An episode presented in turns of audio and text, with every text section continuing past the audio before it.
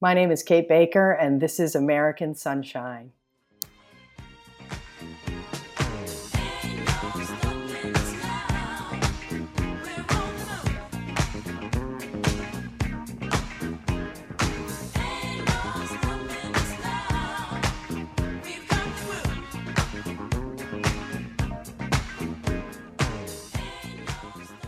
Hi, it's Jay Lucas, and welcome to American Sunshine, our wonderful podcast that's all about inspirational stories, the power of the human spirit, and uh, the revitalization of our great communities and towns all across New Hampshire and America.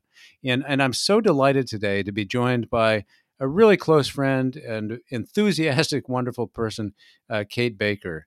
And uh, Kate is the um, executive director of the Children's Scholarship Fund New Hampshire, and she's all of that and, and really all so much more. But I want to say welcome, Kate. Uh, welcome to American Sunshine. Thank you so much, Jay, for having me. I'm so happy to be on with you. Well, it's it's, it's a real pleasure. You know, it's you know we're we are excited about what we're doing here at, at American Sunshine because we've got our Sunshine Initiative, and really what we're all about is trying to bring positivity and positive energy to the world. And when I think about enthusiasm and positive energy, I think of Kate Baker, actually. Thank you, Jay. I mean, I get to help families in New Hampshire, help low income kids every day in New Hampshire to get the education that's the right fit for them. So, how could I not be incredibly positive, right? Doing that. It's it's so fun. I'm so blessed to do this work and so well, grateful that, you know, yes, you're right. I'm positive all the time. Well, you know, one of the things I think our listeners would really love to hear about is this this children's scholarship fund. I, I think is really tremendous. You know, because there's no better gift, no more important uh, thing for a, a, young person than their education, and um, and that's what you're all about. May, maybe tell me a little bit, if you would, and share with our listeners what is the Children's Scholarship Fund, and then then I, would like to maybe move into like how did you get involved, but but what is the fund, and just how does it really work, uh, Kate? Sure, I love to talk about it. So it's for families that are 300% of the poverty line or below, Jay, and they come to us and apply for scholarships. And the scholarships can be used for not only any school that you can think of in New Hampshire, but also kind of some alternative ed ideas. For example, this past year we had 626 children in the program. They were at 60 schools and 200 of them were homeschoolers. And you know because of covid we did see a big increase in the number of homeschoolers in our program.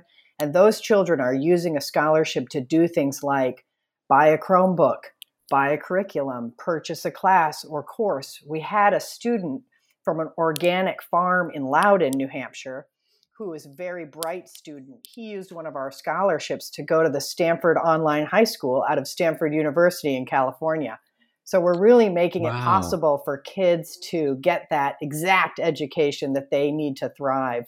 And so it's so fun. You know, we hear from families before COVID, it was uh, bullied children, right, who might need a safer school building. We'd hear sure. from kids who were below grade level or well above grade level who wanted smaller class size and special needs children. Of course, that changed with COVID, and we saw a huge increase um, in families that both needed to stay home because they might have a medically fragile child and that needed to go to a school building that was open because remote learning wasn't working for them. So that kind of changed everything about education in general. You know, during that pandemic, of course, parents really told us we should all be rethinking education and reimagining how we do education in sure. general.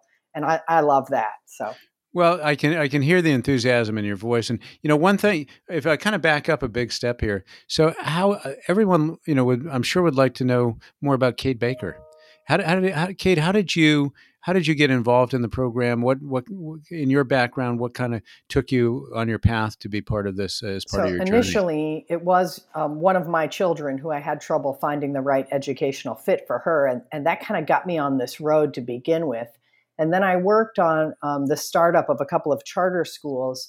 As a matter of fact, I sat as the board chair of a charter school in Manchester called Polaris for three years. And it was after watching the lotteries happen. So I don't know how much you know about charter schools, Jay, but they're by lottery. So say we would sure. have 30 seats available for kids and 100 kids apply. We would use like bingo balls and 30 kids would get the seats and then the 70 kids would be left there with nothing and i, I kind of thought to myself after watching this happen year after year who's helping all the rest of those kids? Because sure I what knew, about the what about yes, those 70 exactly. those 70 families i knew there was opportunities for them. You know there was private schools with seats there was homeschooling there's other things they can do they just didn't have the resources to do it. At the same time i was thinking that one of my friends was in the legislature talking about this concept of having an education tax credit scholarship, which was something available in 12 states back then in 2013. Now there's many, many more of them that exist. Um, but he showed me the idea and I said, boy, oh boy, if you can get that passed, I will quit my job and start the scholarship fund, kind of thinking that it would never happen, right? Sure, sure. You like, said, hey, here's a great idea. And, uh, and bingo, here you go. exactly. And so I thought, you know, pigs would fly before, you know, we would do this so what was Hampshire, that? you know? So what was sure that enough, like? So you became sort of an entrepreneur in the education business in a funny way. Yes. And so what was that? So you're like in this startup situation. Yes. What, what yeah. happened? How did it? It, it was really, really interesting. Luckily, Jay, my background is actually in business, and I had spent my time after graduating from UNH with a business degree running people's small businesses. So I knew how to do that. And I knew about education from my own children and, and working on the charter schools and teaching at a school. I did work at a performing arts school in Bedford and do their administration and teach. And so I knew enough about education and enough about business to kind of put it all together and get going. And you know, I wrote a startup plan, and then you know, blessed to find people that were willing to fund the startup, which was of course amazing at that at that time. Well, well, and then stop, I just kept stop, running. You know, stop, stop, stop right there for a minute because I, I know that in startup and entrepreneurial situations, you know, that's one of the most difficult things. You know, finding the funding sources. Yeah, uh, always. And in this case, the funding sources, I think you can explain how that works with a, a business who wants to be supportive of this, but you have to go out and recruit those uh, businesses, yeah. right? And how, yeah. So the way this you, when, program when you're works, starting, you had yeah. really nothing, right? Right. Yeah. Starting. I've only starved to death about almost three times. Anyway, so the way it works is yes, a business or individual makes a donation to us at Children's Scholarship Fund. If they tell the Department of Revenue that they want to use the tax credit the education tax credit before they make the donation to us and the Department of Revenue approves it, then they can take a tax credit and it's against business enterprise, business profits tax, and interest and dividends tax. And so most of our donations for scholarships do come from someone donating to us and utilizing the New Hampshire education tax credit on their taxes against the money that they gave to us. So, so it's kind of hard to understand, Jay. That's why I, in the beginning I was like, will this even pass? Will this even be a thing? But now it's gotten to the point where accountants know about it. And so if somebody goes to talk to their accountant, they're going to say, yes, you can do this. Here's how you do it. It's a one yeah. page piece of paper. And the so, people that do it love it because it's really a win-win for everybody. Well, so on the one hand, if I if I explain this properly, on the one hand, from the business's perspective, if they were going to pay the tax, uh, this is a way they can avoid paying the tax and use the money instead to put it into education for kids. And yes, so it's, it's almost like putting all their tax into the education fund, right? So they're saying, I want so, to pay for kids instead of just pay the state, right? On the one hand, it's a no-brainer, but on the other hand, unless you explain it to somebody and they really get it and understand, and they um, and it, so that that going through that whole process in the very beginning, you know, yes. been a very arduous, painstaking process for you explaining, hey, there's a way to, here's a way to help education, and you won't have to pay your taxes, and it sounds too good to be true, but it's really true. And I'm Kate Baker, and um, this is what luckily, you, you know, my background. yeah, luckily I had that background in business and accounting, Jay, because that did help me to be able to explain how it worked to people. Mm-hmm. And so, yeah, over the years, you know, we started in the beginning, we were only raising about a hundred or two hundred thousand dollars.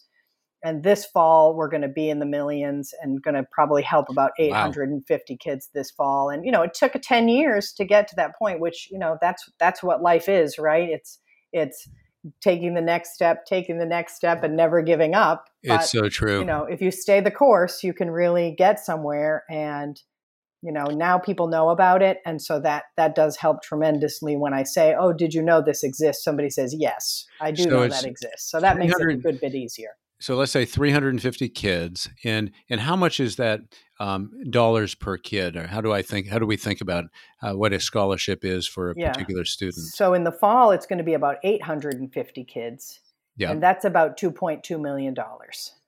So per kid if we do some rough math that's something yeah, in the order the of average scholarship is about $2500 yeah, yeah, yeah. sounds right. Yeah. That's meaningful. That's very very meaningful. i mean the families are so grateful for the opportunity to have this funding for their child. I mean, being the person who has the opportunity to work with them and say, you know, here's your scholarship. We also give a higher scholarship for a special needs child. That's extremely meaningful to those low income families to know that they have a choice and can make a choice and can have funds for their child to go to school. I mean, education, you know, we learned during COVID really how important education was to people. We surveyed our families and they put the education of their children, it was like rent and food and education. That was how they prioritized um, their children and their education. So I'm, I'm really lucky to get to work with families who this is one of their top priorities. So if I if I try to describe the program in a sense of where the various um, students spend the money or, or what kind of educational choices they make, I think what you said was that during COVID, something like about one out of three uh, was uh, taking advantage of a homeschool situation. But if you think about it more broadly, where does where does some of the other uh, students spend their money, and what what are some of the other choices? And I mean, there. Um, well, I know you have a focus on um, Newport, where you've done some community revitalization. Newport so, Sunshine Initiative. So I'm going to just take a minute and look at that geographic area on my sure. sheet here, because yeah, I mean, this current year there's 626 kids in 60 schools. And so in your Newport area, you know, it's, for example, I can see here that we've got uh, Mount, um, Mount Royal Academy in Sunapee. Yes. We have a Newport Montessori school. Wonderful school. There's a school in Claremont, Claremont Christian Academy. There was also New England Classical Academy in Claremont. And so geographically, it is, you know, Kimball Union Academy is fairly close to there. And so it's almost at this point, Jay, ev- everything you can think of there's almost well, kids at every school that you could think of in New Hampshire. Well, you know, as you describe that, um, what I something that I take away from it is that Newport is a is a town, and it's a town of six thousand people, and we have school choices or public school in Newport. But what you just described was actually an expansion of the opportunities for that for the, that student. So there's the Montessori school that you mentioned. There's the Mount Royal Academy, which is one town over.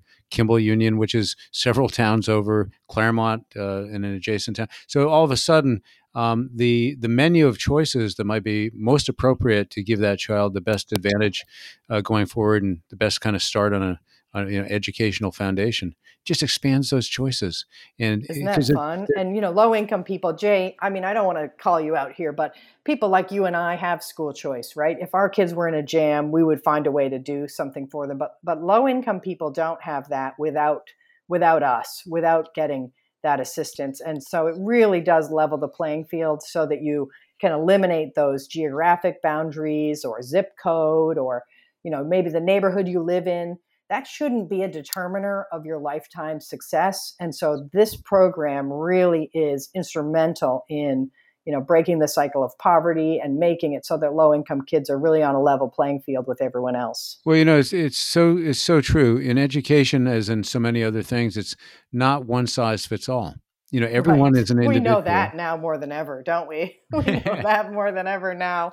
I mean, everybody needed something different during COVID and had a yeah. different challenge, and so yeah, we we know that more than ever. You know, there's um, I've had over the years, you know, um, some children with autism who do really well in Montessori because that's all hands on right? Or a child who might get distracted in a big classroom who does better in a small school where there's only 15 kids in the class and they get one on one attention. Mm-hmm. I mean, some kids, you know, that thrive at homeschool because the parent can completely customize their education and choose all their classes and their individual teachers and their curriculum. So it's been so incredibly fun to be part of this success for the students. And, and, what have you seen in terms of the what I'll call the public support or the? I would imagine that that has, as awareness has increased, the it's just going to be so fun and rewarding to have people come up to you and say, "Hey, my child had this choice, and it made this kind of a difference in their education." Yeah, I went life. to a cafe um, in my area where I live, and I was meeting with someone to teach them about the tax credit so they could donate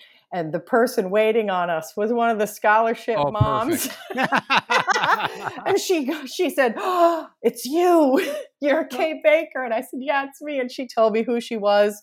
And she thanked the person sitting with me who was intending to donate for their donation before they even made it and then described to the person how it impacted her child's life. And so yeah that's uh you know that was i'm uh, sure just i mean you know i i don't want to cry all the time. I don't want to walk around in like happy tears all day but that was one of those moments for sure. So let me ask you a really tough question if i can uh, which is um, so everything's going really well. Is, is there any sort of challenge uh, what's the, sort of the next challenge for the program? Or you see any bumps in the road down the down the way? Or or how are you thinking about the next uh, say two three four five years of the program it, it, really is just growing the program. Uh, I mean, the education tax credit has been in place now since 2013. And so the likelihood that the legislature would change anything about it is really low at this point. And oh, sure. we'll just be able to continue helping families. Um, you know, people understand how it works. They know that it, it's a cost savings to the state. And so I, I don't think our legislature would do anything I mean, the next challenge for us is really working on this new bill that just passed in the budget, the education freedom accounts. Yes. And that will be a new fun adventure. But as far as our existing education tax credit scholarship program, I mean, we're just going to keep, you know, raising money and helping as many kids as we can. Well, I'd like to talk to you about the education freedom accounts in a minute, but before I do, if listeners uh, in our group here want to learn more about the Children's Scholarship Fund, where where where can we direct them? Where, yeah, they can go to our our website is CSF, you know the acronym for Children's Scholarship Fund. CSF New Hampshire is written out.org. They can go there. If they want to learn about the tax credit that's available, there's a drop down box that says support CSF in New Hampshire, and the education tax credit information is right there. If it's a family looking for a scholarship, um, there's an apply button and they can go there and all the information of how to apply for a scholarship is there also. And so our website really is the best place to go csfnewhampshire.org csfnewhampshire.org that sounds phenomenal.